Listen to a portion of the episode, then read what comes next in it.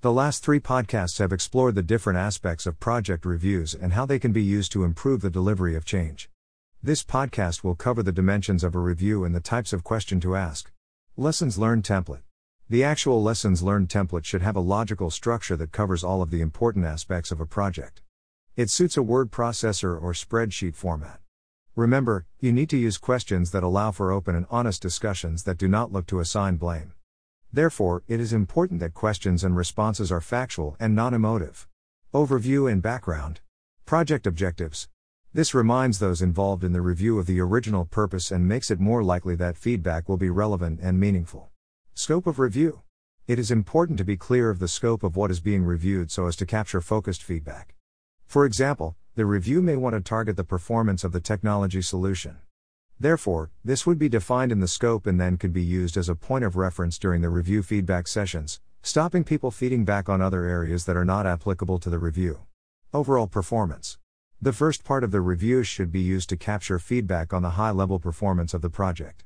Project outcome Did the project achieve the defined objectives? Scope Did the project deliver the documented and agreed scope? Schedule Did the project deliver in line with the schedule? Budget Did the project deliver within the allocated budget? Benefits Were the benefits in the signed off business case realized? All should allow the user to provide feedback and comments as well as examples to back up any statements. Project processes. This should explore in detail the main project lifecycle processes. Where there have been delays or challenges, these should be captured together with underlying reasons. Initiation. Was the project initiated quickly and efficiently? Were there barriers to initiation? Were approvals given quickly? Requirements and design. Were the objectives clear, understood, and achievable? Were the requirements gathered to sufficient level of detail? Were the requirements accurately documented? Were the tasks captured and understood? Were there any issues gathering requirements? Implementation. Were the testing plans clear and accurate? Did the testing cover all functionality? Were there many defects? Were defects quickly addressed? Was there sufficient implementation planning? Was there a backout plan? If backout was used, was it a success? Was the implementation a success? Were resources suitably trained? Were there post implementation issues? Control. Was progress tracked against plan? Was there robust reporting? Was there an established change control process, and was it followed? Were there many changes? If so, were there common themes? Was a robust governance model established? Were the project steercos well attended? Was there appropriate quality control? Were the risks, issues, and dependencies managed effectively? Closure. Were all project objectives met? Was the project team released in a structured manner? Was all project documentation completed and archived? Did the sponsor sign off that the project was complete? Project team.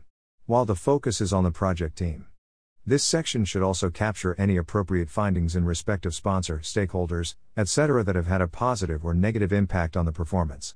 Did the team have sufficient resources? Did the team have the correct skills? Was the team recruited in line with resource schedule? If not, what was the impact? Were resources prioritized from other projects?